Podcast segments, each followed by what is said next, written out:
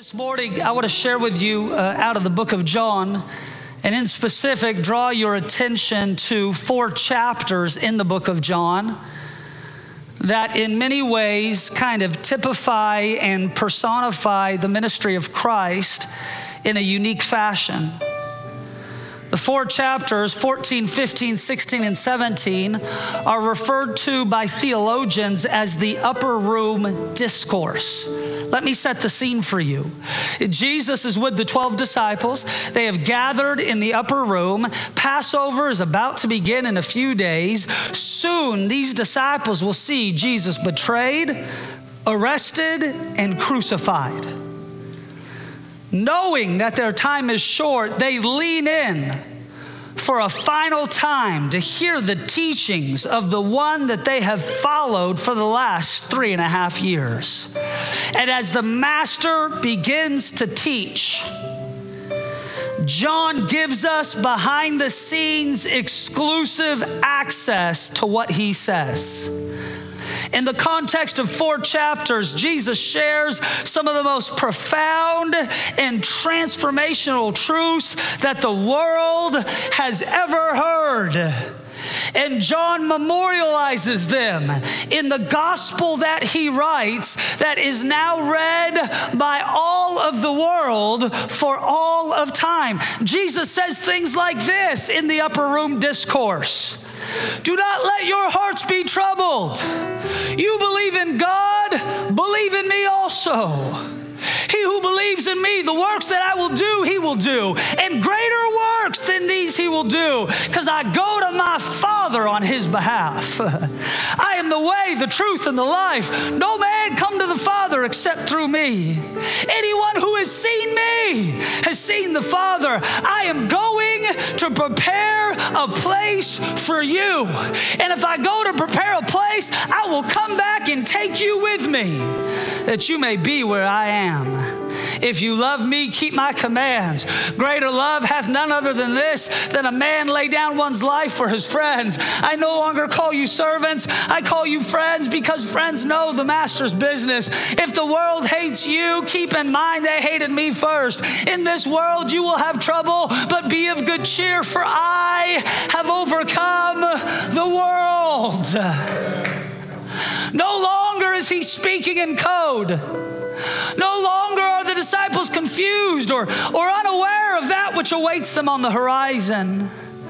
The arbitrator of the new covenant is about to reconcile all of humanity unto himself on the cross. And these are some of the final teachings that Jesus will share with those whom he loves.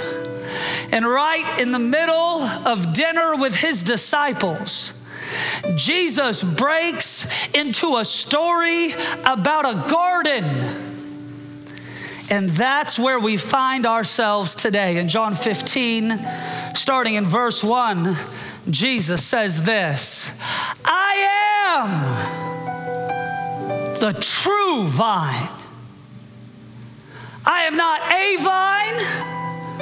I am not one of many vines. I am not just the newest, the latest, and the greatest vine. I am not the best looking vine. I am not the smoothest sounding vine. I am the true vine. And my Father is the gardener. He cuts off every branch in me that bears no fruit, while every branch that does bear fruit, he prunes, so that it will be even more fruitful. There are three main characters, all being introduced in the first two verses of John 15.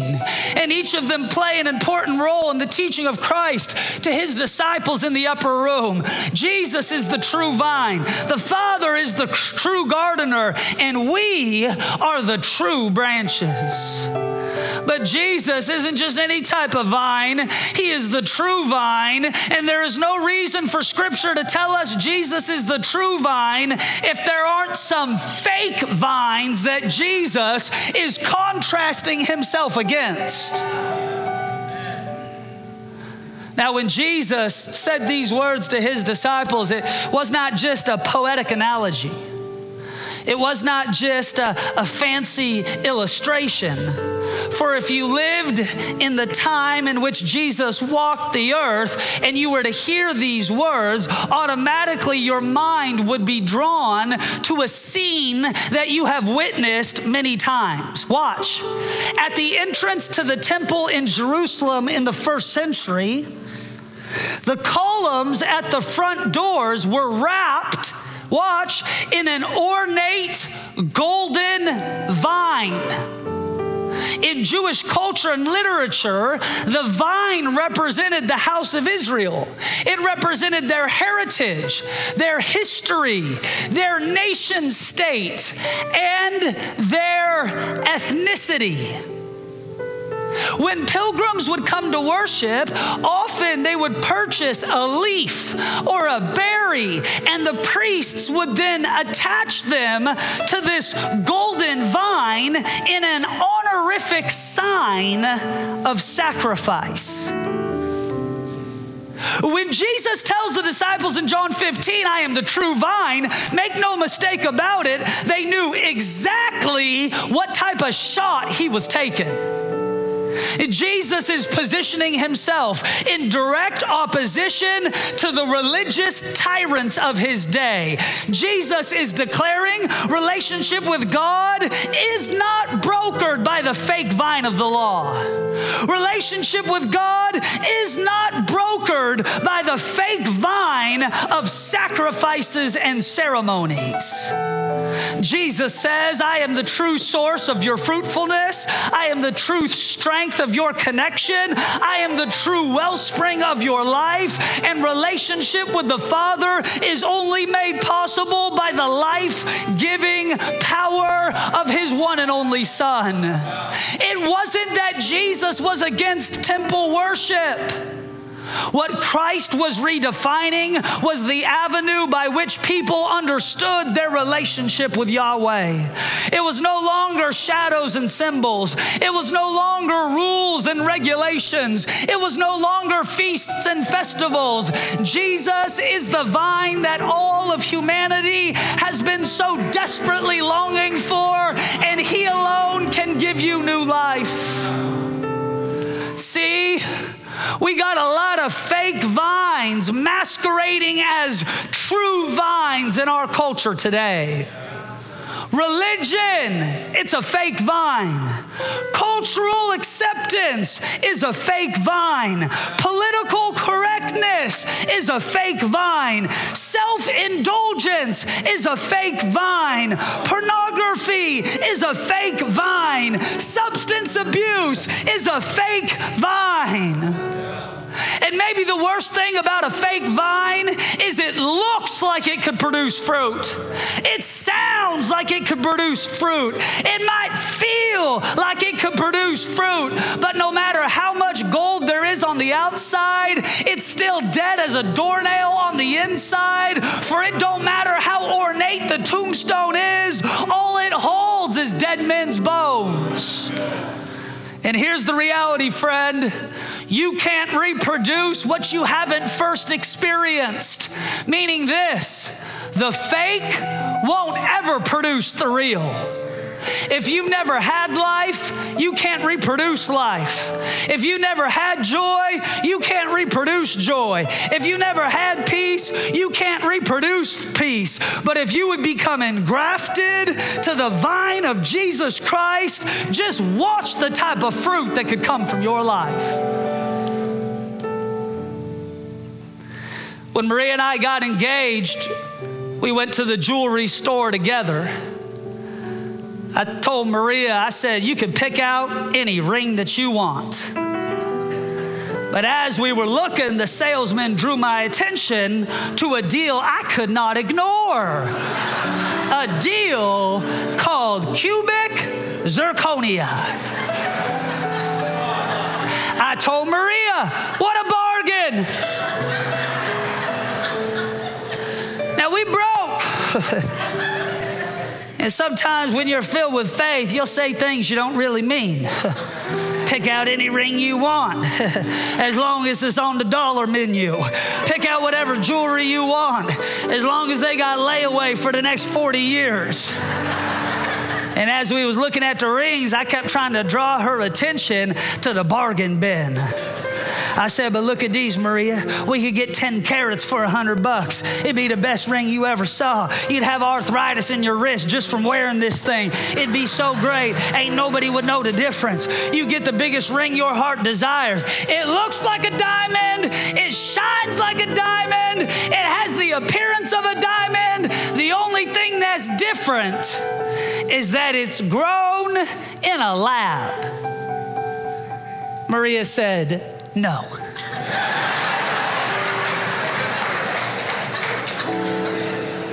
I said, come on, Buzz. Why? She told me this, I'll never forget it. She said, when times get tough, and they will, I want to know that this relationship cost you something. I want you to look at this ring every day and realize it was months of hard work to pay this thing off. I want you to remember the sacrifice that it took. I want you to remember the ouch that you felt when you drained the bank account to pay for this ring. I want this relationship to cost you something. And friend, a faith that costs you nothing produces a relationship with God that will get you nowhere. When times get tough, you want a relationship with God that is costly, not cheap. You want something authentic, not manufactured, not grown in a religious lab, not constructed in a cultural cauldron. You want something that will stand the test of time. The only way to develop lasting fruit is to be connected to the living vine. And watch what Jesus says. My Father is the gardener, and He cuts off every branch that is in me that bears no fruit. Frankly, I find this shocking, and I think you should too. Jesus says, there are branches in me. There are branches in me. They're connected to me that have lost their ability to bear fruit. And the gardener, who is my Father, has come to cut them off. Would you agree this morning there wasn't a better pastor than Jesus? There wasn't a better preacher than Jesus. There wasn't a better leader than Jesus. There wasn't a better miracle worker than Jesus. And see, Judas heard all of Jesus' sermons. He saw all of Jesus' miracles. He witnessed all of Jesus' interactions. Judas saw Peter walk on water. Judas saw Jesus raise Lazarus from the dead. Judas saw the leper cleanse, the demonized set free, and the lame walk. And yet being around Jesus wasn't enough, because the same Judas who had a front row seat to the ministry of Christ himself would be the same Judas who would betray Jesus for 30 pieces of silver. And how many times have I betrayed Christ for even less? See, friend, it's one thing to be entertained by Christ. It's another thing to be crucified with Christ. It's one thing to be educated in your mind. It's an entire other thing to be born again in your spirit. Judas was a branch that the gardener had to cut off, because when Judas ceased to bear fruit, it wasn't because the vine didn't try. It's because the branch wouldn't posture himself to receive. I am terrified that there are some who will witness the miracles week after week at this altar. They will hear the message of the gospel proclaimed week after week from this podium, and yet they will go home the same, because their hearts have hardened against the vine of Jesus Christ. Proximity is not the same thing as intimacy, and the only way that you get lasting fruit is to be engrafted into the living vine. My fear is that sometimes as branches, we so easily forget the purpose for why we exist. No, the branch doesn't exist as some sort of disembodied, free-floating stick. The branch exists to be a life-giving extension of what the vine already carries. I'm a branch, and so are you. And branches cannot produce fruit on their own, for instead we merely bear what the vine naturally produces. And that's why the scripture says, you will know them by their fruit. And the scriptures continue. Every branch that does bear fruit, he prunes. Why? So it can be even more fruitful in the future. Hear me, friend. Pruning isn't the punishment. Pruning is the reward. God prunes what is fruitful in your current season, that abundance may overtake you in the next season. Pruning is the cutting back of what is in order for God to release what's next. A tree that is unpruned never reaches its full potential, and a Christian that is unpruned never achieves their full destiny. If we were honest, we want fruit, we want harvest, we want blessings, we want resources, and it is hard to trust God because no matter how beneficial pruning is to the tree of our lives, it doesn't feel good when it's happening. I was watching my 2-year-old attempt to get a haircut the other day, and he screamed like someone was stabbing him with the scissors. The only difference between a 2-year-old and a terrorist is you can negotiate with a terrorist. And as I'm watching him react and be foolish and throw a fit and a tantrum, scared to death that somebody is cutting his hair, I felt like the Lord spoke to me and said, Russell, how many times do you respond like this to me when I'm trying to prune things out of your life? When I'm trying to cut some stuff back, not to harm you or hurt you, but ultimately to help you. How many times are you holding on to stuff from the last season that I've asked you to let go of so I can trust you with the abundance and the resource for the season that is to come? Oh, it's easy to laugh at somebody else's tantrum until the Lord reminds you of how often we act like that when we're submitted under His mighty hand. I'm telling you, He's got a plan to prosper you, not to harm you, but to help you, to cause the dream and the desire of God in your life to come alive in a more beneficial way than you have ever considered before. But until you submit to the gardening shears of His pruning power, you won't realize the full potential that God placed in your heart while He formed you in your mother's womb. Pruning isn't punishment. It's the reward of being fruitful. Now, speaking of things that are unpleasant, last week I was preparing to go to Vegas with Lighty to preach at a conference, and a few hours before my plane took off, my back molar had split in half. Split so bad that the nerve ending was exposed. I had to rush to the dentist. They did half a root canal and a temporary filling, and I got on the plane to preach. Came back into town, preached here on Sunday, and then had a follow-up appointment with the dentist this week. That follow-up appointment was to finish the root canal and install a crown on my tooth. Now, I don't know about you, but I'm already resistant to going to the dentist. Number one, because every time I'm at the dentist, the spirit of lying comes on me. When's the last time you flossed your teeth? I said, oh, you were there about a year ago this time.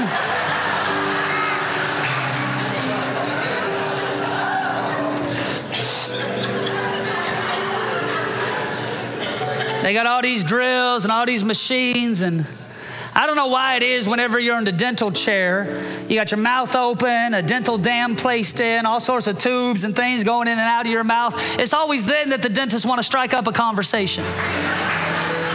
What do you do for a living? You're drooling like a demoniac. It's just all, you know. Now, halfway through the procedure, they drilling on my tooth to finish the root canal. And all of a sudden, as they were drilling, I heard something break. And lo and behold, they stopped the procedure. They sat me up. They did another x-ray, and they discovered that the drill bit had broken off deep in the canal of my tooth. You can see it there. So if I'm talking a little funny, acting a little funny, it's because I got a drill bit bugging the nerve of my tooth lodged in the canal of my molar. Now, here's what I wanted them to do. I told them, I said, just seal it up. Call it good. Put a crown on this thing. Let's forget it ever happened. As long as I don't have to see it, it won't be an issue. But here's the problem. With the drill bit stuck in the canal of my tooth, the medicine can't get in. The infection can't be cleared. And ultimately, it'll destroy the tooth from the inside out. So the doc told me, he said, Russ, we got to do surgery to remove this root. We've got to take out this branch of your molar. And if we are successful at cutting out and cutting back, this tooth can survive because its health will return. See, friend, it would be easier just to put a crown on your accomplishments and call it good. It would be easier to say, look at my life, look at my business, look at my church. We've made it, so let's never change. Let's never risk. Let's never prune. But I am convinced that there is more fruit that waits on the other side of our embracing of God's pruning. And friend, fruit is what we were created to produce. Amen. Did not God prune Gideon's army from 32,000 to 300 before Gideon could defeat the Midianites and the Amalekites? Did not God prune Joseph's life before Joseph found himself as an advisor in Pharaoh's court? In fact, when you study Scripture, don't you see the pattern of pruning in just about every story you read? What if I told you, if you allowed God to prune a small portion of your finances, you would have more than enough for every need, want, and desire? It's called tithing. I dare you to try it. What if I told you, if you allowed God to prune a small portion of your busy schedule, you would have more than enough time and energy for every yet-to-be-completed task? It's called Sabbath. I dare you to try it. And when you submit to, instead of run from, the pruning of God's Spirit, you have passed the only necessary test in order for increase to come in your direction. Now watch what Jesus says in verse 3. He says, you are already clean because of the word I've spoken to you. Abide in me. One translation says, remain in me and I in you. For the branch cannot bear fruit of itself unless it abides in the vine, neither can you unless you abide in me. For I am the vine, you are the branches, and he who abides or remains in me and I in him bears much fruit. For without me, you can only have a small ministry. For without me, you can only have a medium-sized business. For without me, you can only have a kind of okay put-together family. For without me, you can do nothing. So often, we become overly impressed with our skill set, and we underrealize the game-changing power of God's Spirit, which takes residence inside of our souls. No, without God, I'm not just a lesser talented version of the preacher you see on Sunday morning. Without God, God, I'm not just a less skillful communicator than you might have witnessed on our social media pages. Without God, I am nothing. I can do nothing. Without God, I am still in the miry clay, dead in my trespasses. But with God, I am more than a conqueror in Christ Jesus, translated into the kingdom of light, set upon the rock that is higher than I. With God, nothing is impossible to man, but without God, I am nothing. And see, in the West, because of our wealth and our technology and our culture and our political systems, we become convinced that we can be great without God. And isn't it amazing how many great things that we have built that are void of His Spirit? And I'm telling you, when the fire of His judgment comes, wood, hay, and stubble will be burned up, but gold, silver, and precious gems will be refined. And we want to be those who are refined in the fire. So you better store up your treasure in a place where moth and rust does not destroy, where robbers cannot break in and steal it. You better invest in heavenly things, because you've got a heavenly King who lives inside of you. Friend, without God, we are nothing. And here's the secret. If you would abide.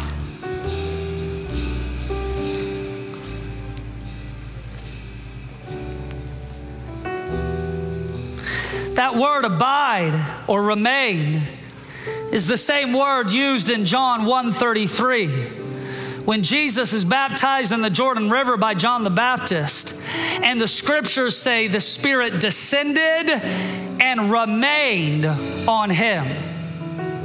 That word abide in the Greek translates to this understanding. Watch. To be constantly present, to continually operate in His divine influence and energy, to persevere, to endure, to stay in a place of expectancy.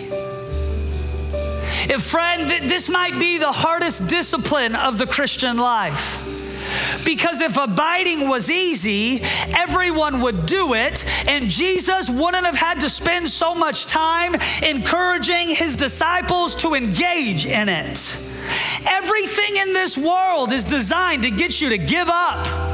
Give up on your faith. Give up on your dreams. Give up on your family. Give up on your church. Give up on your hope. Give up on this region. And oftentimes following Jesus looks like fighting all of hell, disciplining your emotions, submitting your offenses, forsaking your preferences to stay in the place that He has called you, because you understand that the mandate to bear fruit can't happen if you don't stay connected to the vine which gives you life. I must stay expectant. I must stay connected. I must stay present. I must persevere and endure, because the formation of my soul hangs in the balance of my decision to abide in Him.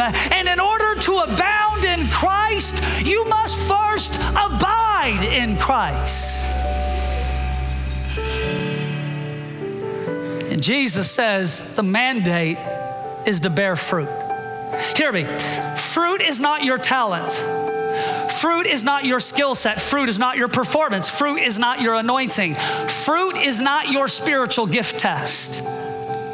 Fruit is the character of your life being shaped by the nearness of Christ. Works is what you do, but fruit is who you are becoming.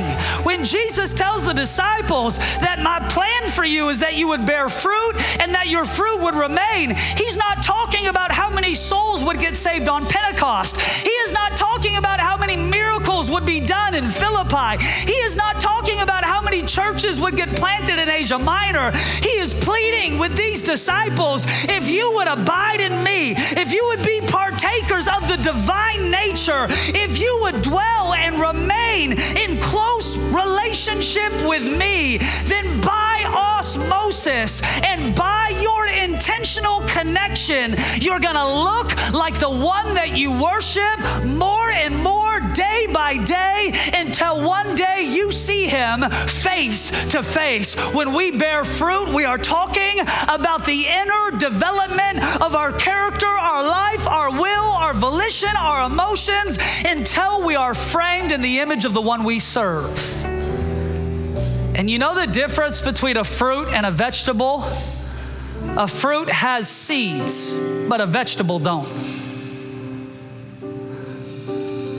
See, I'm convinced that when you abide in Christ, that by virtue of that conscious decision, what God develops inside of you are seeds for the planting in the soil of the sphere of influence that you occupy, so that what Christ has done in you through your influence could be multiplied in the lives of others. And that's why Paul tells Timothy, follow me as I follow Christ. I'm reminded of that old comic, the pastor standing before his congregation at the pulpit. He says, who wants change? Everybody raises their hand. Who wants to change? And everybody folds their arms. I believe that in order for this church, our community, our individual lives, your family to reach their full God-given potential, we've got to embrace the gardening shears of the Father above. That we would trust him to prune back what appears to be so successful, that in doing so, God could multiply this work beyond anything that we have ever asked, thought, or imagined. For if we abide in him and he in us, we will bear fruit that remains. Come on, would you stand with me as we...